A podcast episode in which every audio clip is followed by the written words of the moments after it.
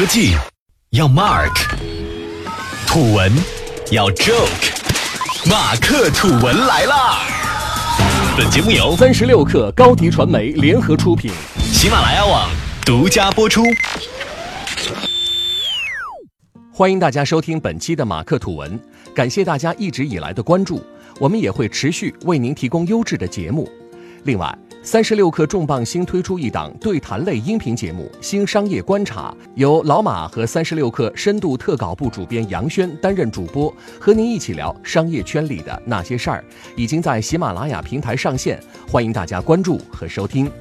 那我们就开始今天的节目。今天啊，我准备和大家一起聊聊双十一和快递。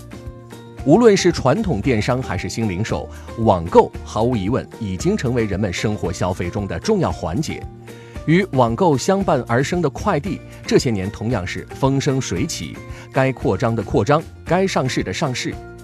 眼瞅着一年一度双十一购物狂欢将至，快递公司即将接单接到手软，但是快递涨价陡然成了行业热词，一边是舆论喧嚣，一边是行业经营重压。目前，围绕快递价格已形成新一轮风波。一切起始今年十月十日，中通官方微信号发布的一条公告：由于运输成本、人工成本和原材料价格上涨等多种因素，即日起上调快递价格。紧接着第二天，韵达速递也宣布上调价格，涨价原因相同。在次日，有自媒体爆出圆通速递跟涨。只是随后即时被圆通否认，但圆通同样在内网发布了一份名为《关于圆通网络旺季市场提价的通知》，意在指导终端涨价，并未强制规定。但是该通知在当晚又被撤回，一时间虚虚实实、真真假假，涨字成了行业主旋律。无论是真涨还是假涨，反正快递涨价的呼吁已经不是一天两天的事儿了，只是一直未实施而已。此次两家公司挺身而出，显然已做好各项准备。根据数据显示，每逢双十一，快递企业都将面临平时二至三倍的快递量。二零一六年，阿里双十一一周左右产生的订单量为六点五七亿，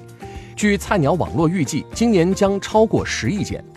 因此，对于各家快递公司而言，这期间完全不愁业务量，反倒各项成本提高的压力颇大，所以他们在双十一涨价的底气也算十足。两家在双十一前上调价格，一方面是借价格杠杆调节双十一单量，另一方面则暴露出行业性的微利困局。至于运价能不能抬上去，那就不仅仅是两家的问题，重点还在于圆通、申通以及顺丰是否配合。作为通达系成员，圆通、申通则再三表示不跟风。以申通为例，其八月发布的半年报显示，市场占有率为百分之十。值得注意的是，其二零一五年、二零一六年市场份额分别为百分之十二点五六与百分之十点三九，这意味着申通已进入市场份额下滑区间。此外，申通上半年业务增速跑输行业平均增速也是重要原因。其上半年业务量同比增长百分之十八点三，同期行业增速接近百分之三十，而造成上述现象的主要原因就是申通前期对快递员派送费进行了增加，直接造成价格优势削弱。如此案例在前，后续企业在涨价问题上自然慎之又慎。在此轮涨价风波中，价格涨不上还有一个社会原因。舆论方面，关于各大企业垄断价格的说法层出不穷，这就让其他快递不敢盲目跟风，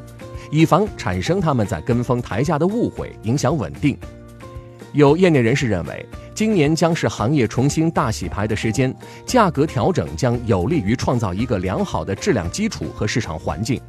某位快递企业高层就这样说：“前段时间各家快递为了上市拼市场占有率，如今上市成功。”重心将会逐渐转移到整体盈利上，种种迹象表明，涨价的大潮迟早都要到来。但是，短期持平，长期稳中有升才是企业共识。但是，目前实际运价变化有限，就苦了广大快递加盟商，尤其是已调涨的中通、韵达的加盟商。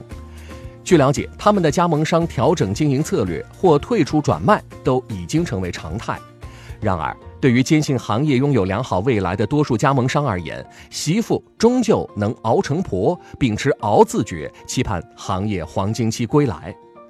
好的，今天我们就先聊到这里，下期节目我们再见。